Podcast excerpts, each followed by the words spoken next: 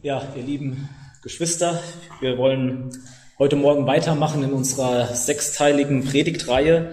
Ihr erinnert euch, das große Thema, was wir ähm, drüber gesetzt haben, bewusst am Anfang dieses Jahres, dass wir nicht unseren Blick senken lassen von allem, was uns ja so betrifft, sondern dass wir unsere Häupter erheben, dass wir den Blick nach oben richten. Das ist die Reihe, durch die wir predigen.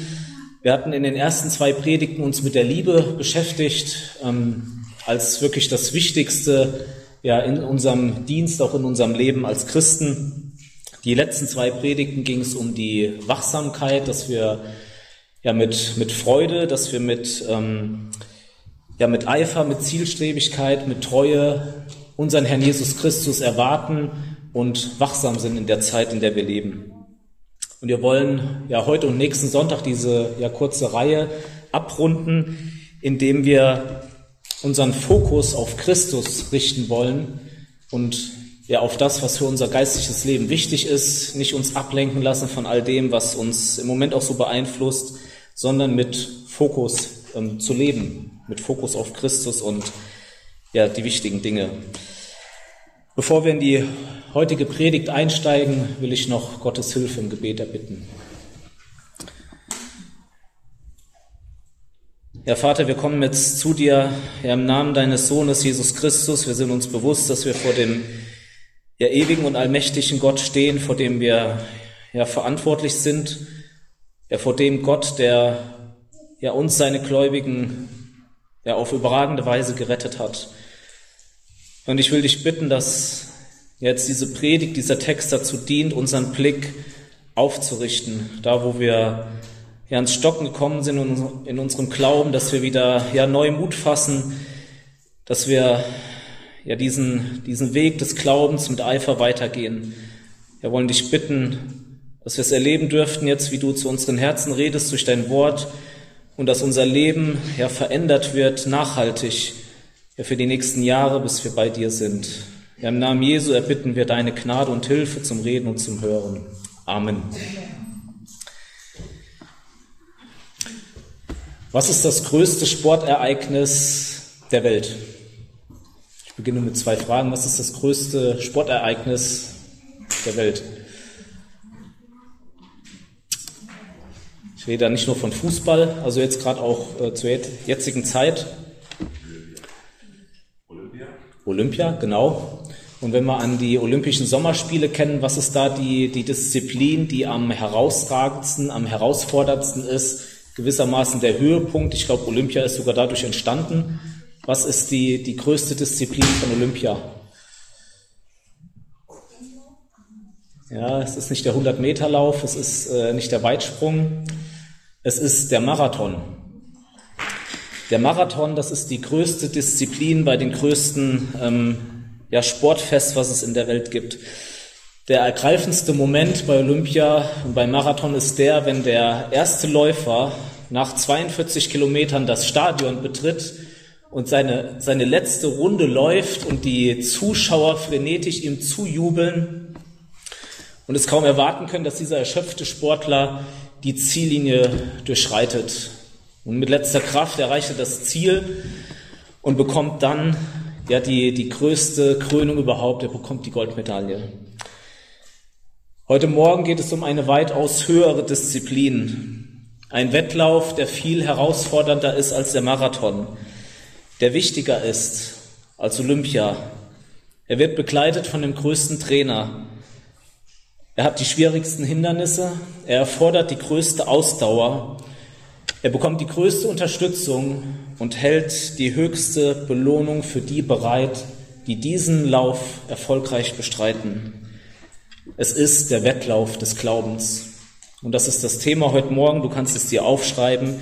Der Wettlauf des Glaubens. Egal, auf welcher Etappe du in diesem Lauf bist, höre heute Morgen gut zu. Vielleicht gehörst du zu denen, die haben diesen Lauf gerade erst begonnen. Vielleicht hast du schon ein paar Kurven hinter dir oder gehörst vielleicht zu denen, ohne dass du es weißt, die schon auf die Ziellinie ähm, eingebogen sind und das Ziel vor Augen sehen. Und vielleicht gehörst du zu denen, die in diesem Wettlauf ja noch gar nicht eingetreten sind. Ich lade euch ein, dass ihr ja den heutigen Predigtext aufschlagt, den Hebräer 12, Vers 1 bis 3, dass wir ihn zusammen lesen. Hebräer 12, Vers 1 bis 3.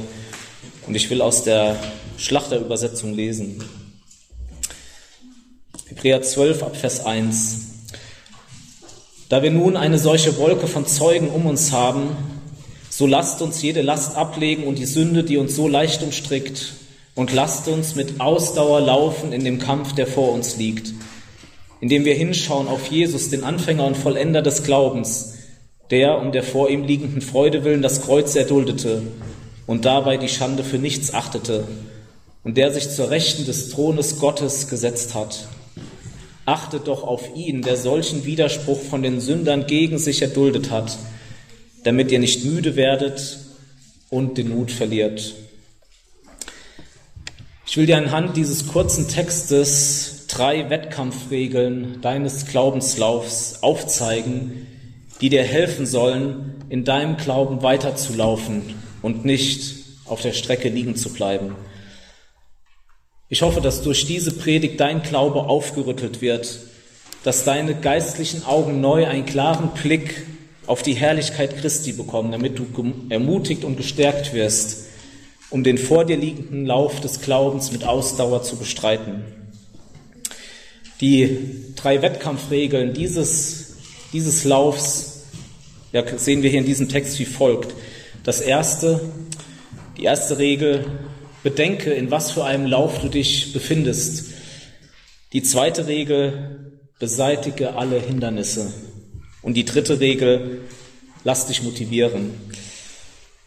Der gesamte Text, wenn du noch mal reinschaust in Vers 1, ist um eine deutliche Aufforderung herum aufgebaut in Vers 1. Lasst uns mit Ausdauer laufen in dem Kampf, der vor uns liegt.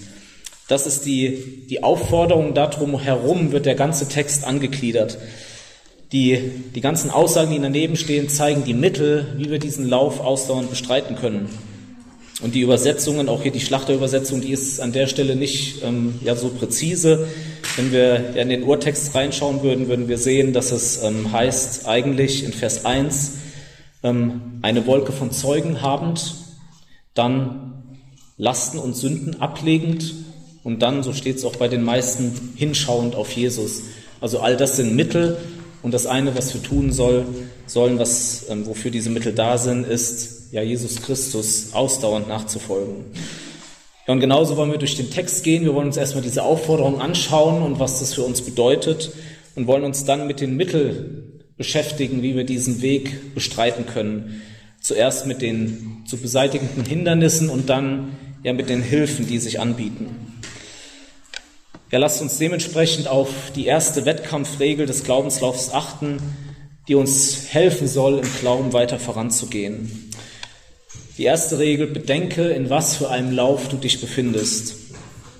Und das Erste, was wir da sehen wollen, dieser Glaubenslauf ist dir verordnet. Nochmal Vers 1. Lasst uns mit Ausdauer laufen in dem Kampf, der vor uns liegt. Wenn du wirklich gläubig bist, dann solltest du dir im Klaren darüber sein, dass Gott dich in einen lebenslangen Wettlauf gestellt hat, in den Wettlauf des Glaubens. So ging es auch den Empfängern, dem der Verfasser, der uns unbekannt ist, diesen Brief schrieb. Die Empfänger waren, so wie es der Titel schon sagt, Hebräer, also Israeliten. Das waren Menschen, die hatten einen jüdischen Hintergrund. Einige von ihnen hatten sich schon Christus zugewandt, andere ja, waren noch unsicher, ob sie ja, Jesus nachfolgen und dem Judentum entsagen sollten. Versetzt euch mal kurz in die Lage dieser Juden. Sie gehörten zu dem Volk, das den Messias 30 Jahre zuvor töten lassen hat, ihren Messias. Dankeschön.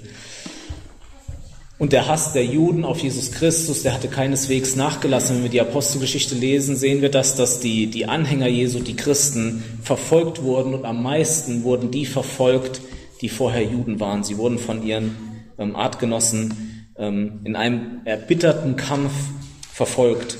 Sie wurden von den Juden als Abgefallene angesehen.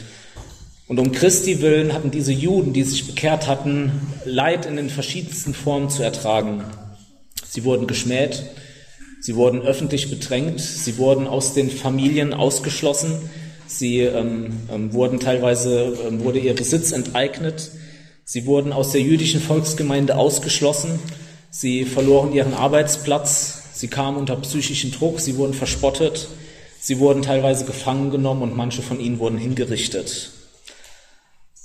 Und durch diesen Druck, diese Verfolgung haben tatsächlich manche von diesen Christen überlegt, Christus den Rücken zu kehren und wieder ja, zum Judaismus, zu diesem jüdischen System der Gesetzlichkeit zurückzukehren.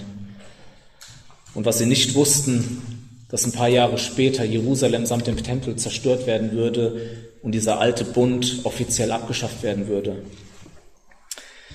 Der Verfasser des Hebräerbriefes schrieb diesen wankenden Christen aus zwei Gründen. Erstens wollte er ihnen zeigen, dass Christus weit besser ist als das jüdische System des alten Bundes. Und das tut er im ersten Teil des Briefes von Kapitel 1, Vers 1 bis 10, Vers 18. Da zeigt er auf überwältigende Weise, wie Christus besser ist. Er ist der bessere Priester, er ist besser als Mose, er hat das bessere Opfer, er ist in dem besseren Heiligtum. Christus überragt alles. Der alte Bund war gut, aber der neue Bund ist bei Weitem besser. Und selbst wenn sie verfolgt würden, würde der, der Rückschritt in den Judaismus ein, ein großer Verlust bedeuten, wenn sie Christus ja aufgeben würden. Und das Zweite, und das tut er dann ab Kapitel 10, Vers 19, ähm, versucht dieser Verfasser, diese, diese wankenden Christen zu ermutigen und zu trösten. Er ermutigt sie, dass sie an Christus festhalten bis zum Ende. Und das Mittel dazu, das zeigt er von Mitte Kapitel 10 bis Ende Kapitel 12, ist wahrer, echter, rettender Glaube, der bis zum Ende ausharrt. Und so gilt diese Aufforderung ja für dich ja heute Morgen genauso. Das Wort Wettlauf oder Kampf, je nachdem, wie es übersetzt wird, beinhaltet den Aspekt von mühevoller Anstrengung. Und es sei hier betont, dass unsere Nachfolge nichts ist, was leicht ist. Es erfordert wirklich unser Letztes, unser, ja, unser, unser Bestes, die totale Anstrengung. Der Glaubenslauf, der ist dir verordnet er ist notwendig und er ist von Gott vor dich gelegt. Es ist der, der Lauf, der vor dir liegt. Und deswegen gilt dir auch die Aufforderung, die Paulus Timotheus gab, wo er sagt, kämpfe den guten Kampf des Glaubens, ergreife das ewige Leben, zu dem du auch berufen bist und worüber du das gute Bekenntnis vor, den, vor vielen Zeugen abgelegt hast. 1 Timotheus 6, Vers 12. Und so ist diese Aufforderung ganz deutlich, die hier steht, renne das Rennen des Glaubens, heute, morgen und bis zu dem letzten Tag deines Lebens. Du befindest dich in einem Kampf, in einem Wettlauf, der dir nicht nur verordnet ist, sondern der auch ein klares Ziel hat. Paulus gebraucht in seinen Briefen an mehreren Stellen auch immer wieder dieses Bild des Wettlaufs, um diesen lebenslangen Glaubenskampf des Christen zu verdeutlichen. Und wenn du mal in ähm, Philippa reinschaust, Philippa 3, Vers 13 und 14, da zeigt er einfach diese, diese Fokussierung auf das Ziel. Philippa 3, Vers 13 und 14. Brüder, ich halte mich selbst nicht dafür, dass ich es ergriffen habe. Eines aber tue ich. Ich vergesse, was da hinten ist und strecke mich aus nach dem, was vor mir liegt und jage auf das Ziel zu, den Kampfpreis, der himmlischen Berufung Gottes in Christus Jesus. Der Marathonläufer, der hat dieses eine Ziel, wofür er sein Leben lang arbeitet und diese 42 Kilometer läuft, dass er als erster die Ziellinie überschreitet. Und wir haben auch ein klares Ziel, was Paulus hier bezeichnet als Kampfpreis der himmlischen Berufung Gottes in Christus Jesus. Für uns geht es nicht wie bei den antiken Spielen Olympischen Spielen um einen Lorbeerkranz, der auf unseren Kopf gesetzt wird. Es geht nicht wie bei den modernen Olympischen Spielen um eine Goldmedaille, die uns um den Hals gehängt wird. Diese Lorbeerkränze und Medaillen, die sind vergänglich. Wir leben für ein weitaus höheres, ein unvergängliches Ziel, die Herrlichkeit im Himmel bei Christus. Und Paulus war dieses Ziel so kostbar geworden, dass er sagen konnte, ich vergesse, was hinter mir liegt und ich strecke mich aus auf dieses eine Ziel zu. Ich will zu Christus in die Ewigkeit. Wenn der Marathonläufer anfängt, während dem Laufen auf seine Füße zu schauen oder immer nach hinten zu schauen, wird er irgendwann stolpern und auf die Nase fliegen. Und so mag es dir vielleicht auch im geistlichen Sinne gehen. Immer wieder guckst du nach hinten auf dein, auf dein geistliches Versagen, auf deine Schuld, auf deine Sünde, was hinter dir liegt. Oder du drehst dich, guckst links und rechts und um dich herum, du siehst nur die Probleme, die Schwierigkeiten, in denen du steckst. Im Rückspiegel siehst du deine Schuld, um dich herum siehst du nur Schwierigkeiten. Schluss damit. Schau nicht nach hinten, nicht nach links, nicht nach rechts, nach unten oder nach oder wo auch immer hin. Schaue nach vorne auf das Ziel zu, auf Christus, auf die Ewigkeit, die dich bei ihm erwartet. Erhebe deinen Blick und schau nach vorn. Christus hat deine Schuld vergessen, wenn dir vergeben ist. Und die zeitweisen Schwierigkeiten ja, werden irgendwann weg sein, wenn du bei ihm bist. Dein Glaubenswettlauf ist dir nicht nur verordnet, er hat nicht nur ein klares Ziel, sondern er bedarf auch der Ausdauer. Und wir ja, sind immer noch in dem Vers 1, da steht es, ähm, lasst uns mit Ausdauer laufen in dem Kampf. Also das Schlüsselwort ist hier einmal Wettlauf und das andere Schlüsselwort ist Ausdauer. Das Hauptmerkmal des wahren Glaubens, und das hat auch Juri in seiner letzten Predigt deutlich gemacht, ist, dass der wahre Glaube geduldig bis zum Ende durchhält. Der wahre Glaube ist von Standhaftigkeit und geduldiger Erwartung der endgültigen Belohnung gekennzeichnet. Der Wettlauf des Glaubens erfordert Disziplin und Durchhaltevermögen. Der Wettlauf des Glaubens ist kein kurzer 100-Meter-Sprint, sondern ein ausdauernder, lebenslanger Marathon. Keine vorübergehende Erscheinung in deinem Leben, sondern der Kurs, der von deiner Wiedergeburt an dein Leben bestimmt bis zum Ende. Paulus saß am Ende seines Lebens im Gefängnis und er hatte sein, sein irdisches Lebensende vor Augen. Und er schrieb an Timotheus und wieder gebrauchte er dieses selbe Bild, 2 Timotheus 4, Vers 6 bis 8. 2 Timotheus 4, Vers 6 bis 8. Denn ich werde schon geopfert und die Zeit meines Aufbruchs ist nahe. Ich habe den guten Kampf gekämpft, den Lauf vollendet, den Glauben bewahrt. Von nun an liegt für mich die Krone der Gerechtigkeit bereit, die mir der Herr, der gerechte Richter, an jedem Tag zuerkennen wird. Nicht aber mir allein, sondern auch allen, die seine Erscheinung liebgewonnen haben. Bis zu dieser Streckenetappe war Paulus unermüdlich gelaufen. Er reiste unter größten Gefahren damals zu Fuß oder auf dem Pferd oder wie auch immer durch die halbe damals bekannte Welt. Er wurde mehrmals gefoltert, er wurde mehrmals eingesperrt.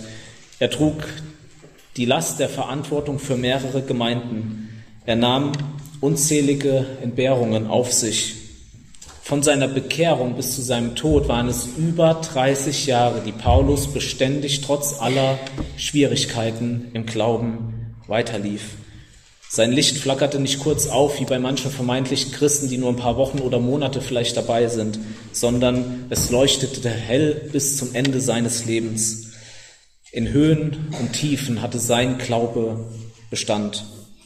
Und so konnte er zu Recht am Ende sagen, ich habe den guten Kampf gekämpft, ich habe den Lauf vollendet, ich habe den Glauben bewahrt und ich freue mich darauf, bald bei Christus zu sein und von ihm die Siegeskrone überreicht zu bekommen. Ich weiß nicht, wie es mit dir steht, aber mein Ziel ist, am Ende meines Lebens den Glaubenslauf mit Ausdauer gelaufen zu sein. Das ist mein Ziel. Die erste Wettkampfregel ist also, dass du ja, dich immer wieder daran erinnern solltest, in was für einem Glaubenslauf du stehst. Das ist der, der Wettlauf des Glaubens, der dir verordnet ist, der ein klares Ziel hat und der deiner Ausdauer bedarf. Lass uns nun auf die zweite Wettkampfregel achten, die uns etwas von den Mitteln zeigt, durch die du ja beständig im Glauben dranbleiben kannst.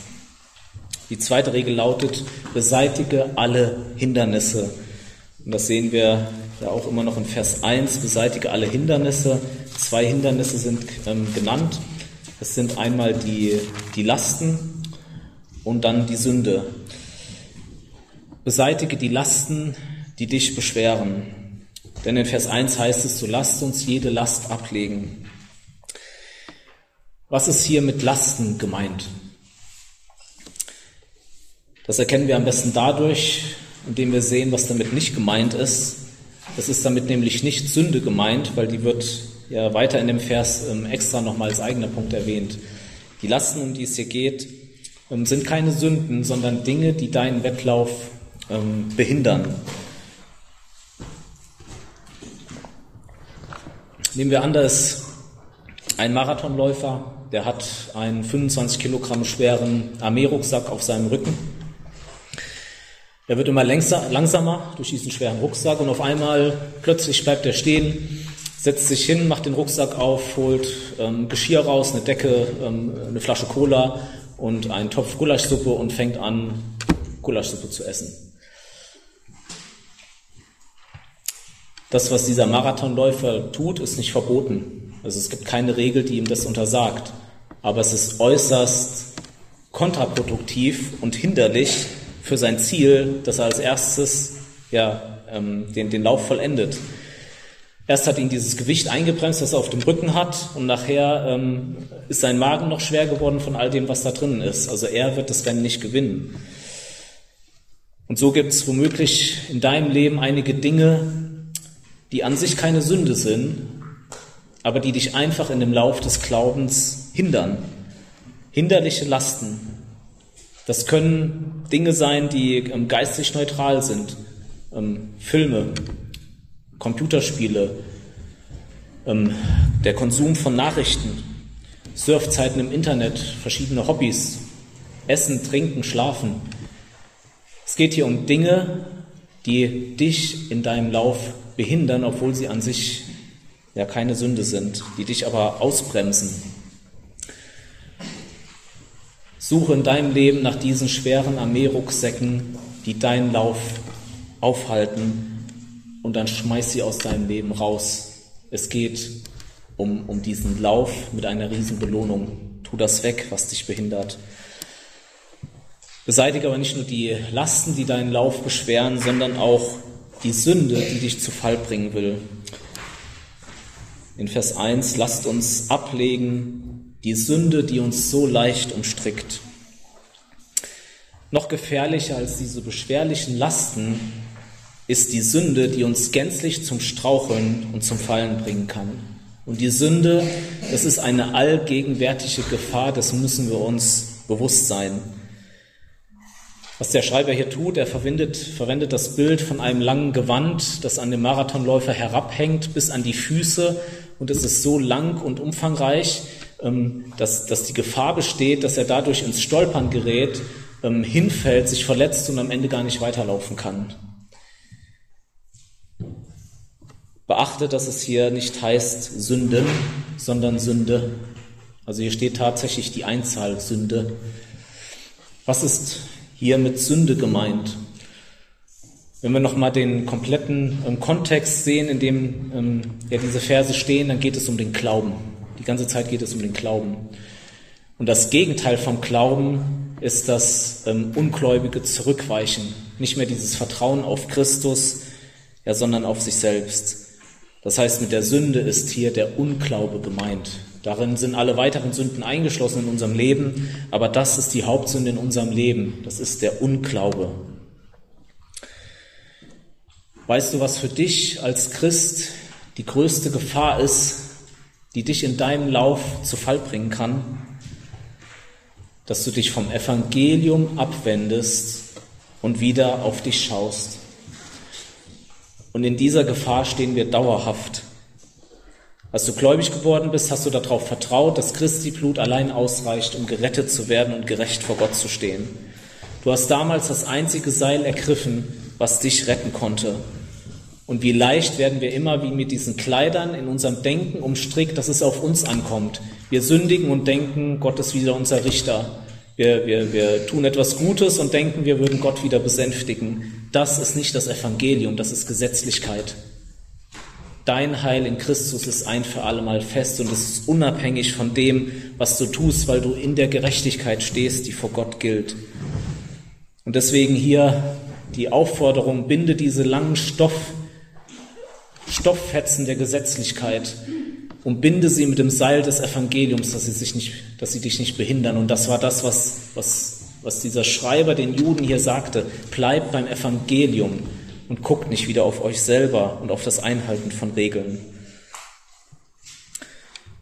Ja, du hast die ersten zwei Wettkampfregeln gesehen, die dich ja in deinem Glauben anspornen sollen, anstatt auf der Strecke zu bleiben. Bedenke, in was für einem Lauf du dich befindest und beseitige alle Hindernisse.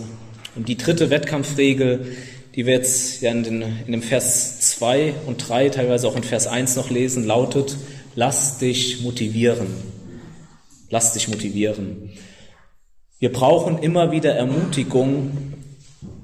Und das sage ich uns jetzt ganz bewusst. Ich, ich weiß, dass ihr teilweise auch von dieser Situation, in der wir im Moment ähm, leben, dass ihr davon einfach belastet seid. Es geht uns ja selber teilweise so.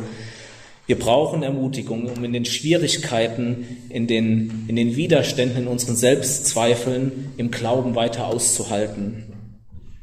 Und deswegen ja, will ich dir, so wie es der Text tut, Vorbilder vor Augen stellen, die dich motivieren, weiterzumachen.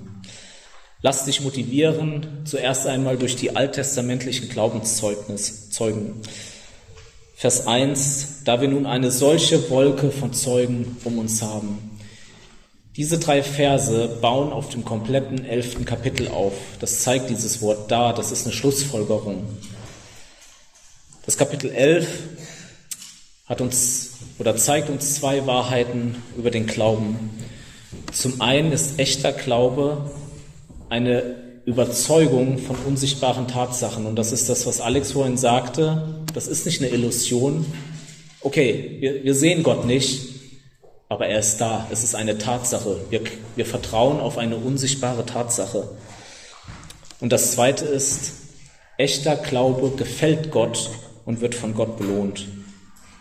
Der, der, der Katalog der Glaubenszeugen aus dem Alten Testament in Kapitel 11 der bestätigt das die ganze Zeit. Dieses Beispiel der Glaubenszeugen sollte ich motivieren, dran zu bleiben und nicht die Flinte ins Korn zu werfen. Du stehst inmitten einer Wolke, in einer Menge von Zeugen, die trotz Schwierigkeiten drangeblieben sind und die den Glaubenslauf ja vollendet haben. Denke an Henoch. Er lebte zu einer Zeit, wir lesen nicht, dass es da noch andere Gläubige gab, aber er lebte mit Gott und Gott belohnte seinen Glauben, indem er ihn aus dieser Welt heraus in den Himmel entrückte. Denke an Noah. Ungefähr 100 Jahre lang baute er an einem, an einem Schiff, nur weil Gott ihm gesagt hatte, da kommt eine Gefahr. Es war eine Gefahr, die nicht sichtbar war. Er wurde äh, wahrscheinlich auch verspottet und ausgelacht. Aber er glaubte Gott und Gott belohnte es, indem er nur ihn und seine Familie in dem Sintflutgericht bewahrte. Denke an Sarah, die biologisch keine Kinder mehr bekommen konnte. Der Zug war abgefahren. Und sie klammerte sich an diese eine Verheißung Gottes, an dieses, an dieses Unsichtbare, dass doch der versprochene Sohn kommen würde. Sie vertraute auf Gott. Und was tat Gott? Er belohnte es, er gab ihr den versprochenen Sohn, der ein Stammhalter des Messias werden sollte. Immer wieder richtete sich der Glaube der Zeugen des alten Bundes auf die Ankündigungen und Verheißungen Gottes, die sie noch nicht sehen konnten. Der Kern, und das gilt auch für uns, der Kern des Glaubens ist, darauf zu vertrauen, dass der unsichtbare Gott seine unsichtbaren Verheißungen sichtbar erfüllen wird und dadurch den Glauben belohnt, sei es hier oder in der Ewigkeit. Wisst ihr, was ein Grund ist, warum Gott uns das Alte Testament gegeben hat, mit diesen ganzen Glaubenszeugen? damit wir durch ihr Beispiel ermutigt werden. Und das sagt Paulus in Römer 15, Vers 4. Denn alles, was zuvor geschrieben ist, also das Alte Testament, wurde zu unserer Belehrung zuvor geschrieben, damit wir durch das Ausharren und den Trost der Schriften Hoffnung fassen. Dafür ist es uns gegeben. Nachdem wir ja die Vorbilder des Alten Testaments nur kurz angerissen haben, du kannst, äh, liest das Kapitel 11, es ist wirklich beeindruckend, äh, auch die ganzen Schwierigkeiten zu lesen, die sie durchstanden haben, wollen wir jetzt auf das größte Vorbild unseres Glaubens schauen, das uns die größte Motivation geben sollte, und das ist Jesus Christus selbst. Lass dich motivieren durch Jesus Christus selbst, und ich will dafür die Verse 2 und 3 nochmal lesen. Indem wir hinschauen auf Jesus, den Anfänger und Vollender des Glaubens, der um der vor ihm liegenden Freude willen das Kreuz erduldete und dabei die Schande für nichts achtete und der sich zur Rechten des Thrones Gottes gesetzt hat Achtet doch auf ihn, der solchen Widerspruch von den Sündern gegen sich erduldet hat, damit ihr nicht müde werdet und den Mut verliert. Das beste Mittel, um im Glauben nicht müde und mutlos zu werden, ist der Blick auf Christus. Die 16 namentlich benannten Glaubenszeugen im Kapitel 11 die sind schon motivierend, aber es ist nichts gegen den Glaubensheld schlechthin, gegen Jesus Christus. Er ist die perfekte Illustration von Glauben. Lasst uns von allen anderen Dingen weg und zu ihm hinschauen. Und auch das sage ich uns bewusst heute Morgen. Wir, wir können uns mit allem Möglichen beschäftigen. Lasst uns auf Christus schauen. Das muss unser Leben bestimmen. Ja, lasst uns darauf achten, was Jesus getan hat und was Jesus immer noch tut. Zum einen bewahrt er den Glauben seiner Nachfolger, Vers 2. Er ist der Anfänger und Vollender des Glaubens. Der Anfänger deines Glaubens bist nicht du, sondern das ist Gott. Das ist Jesus Christus selbst. Dein Glaube hat den Ursprung nicht in dir, sondern in Gott. Allen, die Gott retten will, schenkt er diesen dauerhaften und rettenden Glauben. Wenn du diesen rettenden Glauben hast, dann hast du ihn, weil es Gottes Geschenk ist an dich. Und weil dieser Glaube Gottes Werk ist, wird es auch Bestand haben bis zum Ende. So sagt es auch Paulus in Philippa 1, Vers 6 sinngemäß, dass Gott in den Gläubigen ein gutes Werk angefangen hat und er wird es vollenden bis auf den Tag Jesu Christi. Und hier kommen wir wieder an diese Sachen, die wir nicht zusammenkriegen. Wir sind aufgefordert, ähm, dauerhaft und beständig zu laufen, aber auf der anderen Seite ist es Gott, der uns durchbringt, der unseren Glauben vollenden wird. Vielleicht erkennst du gerade, dass du diesen Glauben überhaupt noch nicht hast, diesen, diesen rettenden Glauben. Es bleibt dir nur eins, bitte Gott, dass er dir diesen Glauben schenken möge. Du kannst ihn aus dir, aus dir heraus selber nicht haben. Und wenn du zu ihm kommst mit der Bitte, hilf meinem Unglauben, dann wird Jesus Christus, der Anfänger und Vollender des Glaubens, diese Bitte nicht ausschlagen. Keiner, der jemals gebetet hat, schenke mir Glauben, wurde von Gott abgewiesen.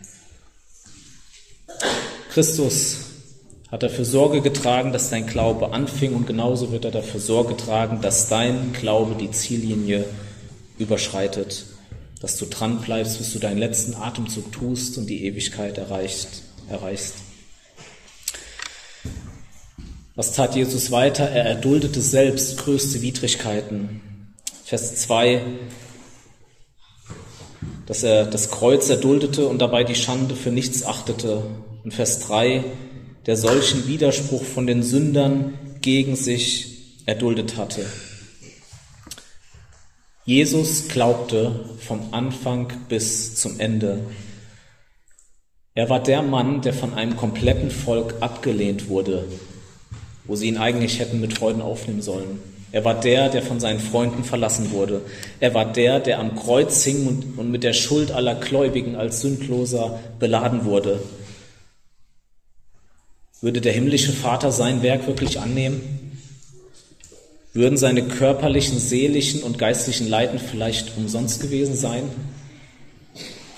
Christus vertraute sein ganzes Leben lang und auch am Kreuz darauf, dass Gott sein Werk, wofür er auf die Erde gekommen war, dass Gott es annehmen würde. Da waren die hasserfüllten Juden, da waren die grausamen Römer, da war der Teufel, der wie ein brüllender Löwe umherging, da war körperliche Folter, da war teilweise Trennung von Gott, Dinge, von denen wir nichts wissen. Aber Jesus Christus hielt durch. Er hielt durch, selbst in den drei Stunden der Finsternis. Er beendete seinen Wettlauf trotz unvorstellbarer Qualen, Hindernissen und Entbehrungen mit Bravour.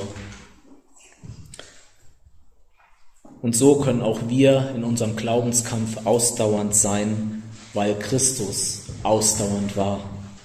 Wenn du gläubig bist, dann bist du in Christus und hast Anteil an diesem beständigen Glauben, den Jesus Christus auch hatte, der alles überwand. Das Letzte, was wir sehen wollen an Christus ist, er schaute auf die Belohnung, die er am Ende seines Glaubenslaufs auch tatsächlich erhielt. Vers 2. Und ich ja, liebe einfach diese, diesen, diesen Satz, um der vor ihm liegenden Freude willen. Was war für Jesus die Motivation, den Widerspruch, Widerspruch der Sünder und das Kreuz zu erdulden? Die Motivation war die vor ihm liegende Freude, das feste Vertrauen darauf, dass diese zukünftige Freude Realität werden würde. Jesus ordnete seine Leiden richtig ein, weil er auf die vor ihm liegende Freude blickte. Was ist mit dieser Freude gemeint? Es ist die Vorfreude, zum einen auf seine, Rechte, auf seine Erhöhung zur Rechten Gottes. Ähm, es steht ja auch in Vers 2, der sich zur Rechten des Thrones Gottes gesetzt hat. Das war seine Vorfreude, zur Rechten Gottes zu sitzen. Es war aber auch die Vorfreude auf den Wiedereintritt in die himmlische Herrlichkeit, die er um unseretwillen eine Zeit lang beiseite gelegt hatte. Und es war seine Vorfreude auf seine Braut, die irgendwann in der Ewigkeit ihm zugeführt werden würde, für die er starb und die die Ewigkeit mit ihm verbringen wird. Und so sagt er zu seinen Jüngern, ich gehe hin, um euch eine Stätte zu bereiten, und wenn ich hingehe und euch eine Stätte bereite, so komme ich wieder und werde euch zu mir nehmen, damit auch ihr seid, wo ich bin. Das ist die größte Freude für Christus, dass wir irgendwann bei ihm sind. Das hat ihn motiviert. Und so gilt es auch uns, gilt es auch dir, schaue auf die Freude, die noch vor dir liegt. Als Gläubiger bist du in Christus, das heißt, du wirst in völliger Weise mit der Freude, die Jesus hat, verbunden sein. Denn du wirst ihm am Ende gleichgestaltet sein und wirst ihn sehen, wie er ist. Lass dich motivieren, indem du ständig auf Christus blickst. Je größer und unentbehrlicher Jesus dir wird, desto leichter wirst du das Ziel erreichen. Du bist auf dem großartigsten Wettlauf der Welt unterwegs, mit der, groß, mit der größten denkbaren Belohnung beim Zieleinlauf. Der Wettlauf des Glaubens mit der Freude, mit der Vorfreude in Ewigkeit mit Jesus Christus vereinigt zu sein. Und bei alledem gilt, dein Sieg ist garantiert, er ist nicht gefährdet, dein Sieg ist garantiert. Was wird das für ein ergreifender Moment sein, wenn du vor den Augen Gottes, vor den Augen der Engel und vor der vor den Augen aller Glaubenszeugen in die Schlussrunde einbiegst und die Ziellinie überschreiten wirst in die Ewigkeit. Ja, dieser herausfordernde, aber auch mutmachende Abschnitt aus Hebräer 12, Vers 1 bis 3, er hat dir drei Wettkampfregeln deines Glaubenslaufs gezeigt, ja, die dir helfen werden, in deinem Glauben weiter zu laufen, anstatt auf der Strecke zu bleiben. Die erste Regel war, bedenke, in was für einem Glaubenslauf du dich befindest. Er ist dir verordnet, er hat ein klares Ziel und er bedarf der Ausdauer. Die zweite Wettkampfregel, beseitige alle Hindernisse. Zum einen Lasten, die dich beschweren und die Sünde, die dich zu Fall bringen will. Und die dritte Regel, lass dich motivieren durch die alttestamentlichen Glaubenszeugnissen, aber allen voran durch Jesus Christus selbst. Und ich möchte ja schließen mit den mutmachenden Worten, ja auch aus Hebräer, Kapitel 10, Vers 35 bis 37. Hebräer 10, Vers 35 bis 37. So werft nun eure Zuversicht nicht weg, die eine große Belohnung hat. Denn standhaftes Ausharren tut euch Not, damit ihr, nachdem ihr den Willen Gottes getan habt, die Verheißung erlangt.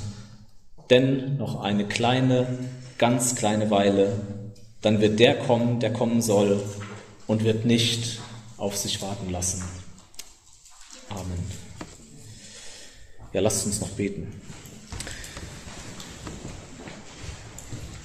Ja, Vater, wir danken dir für diesen großartigen Text, der uns ja anspornt, in dem Glauben dran zu bleiben, den du uns gegeben hast.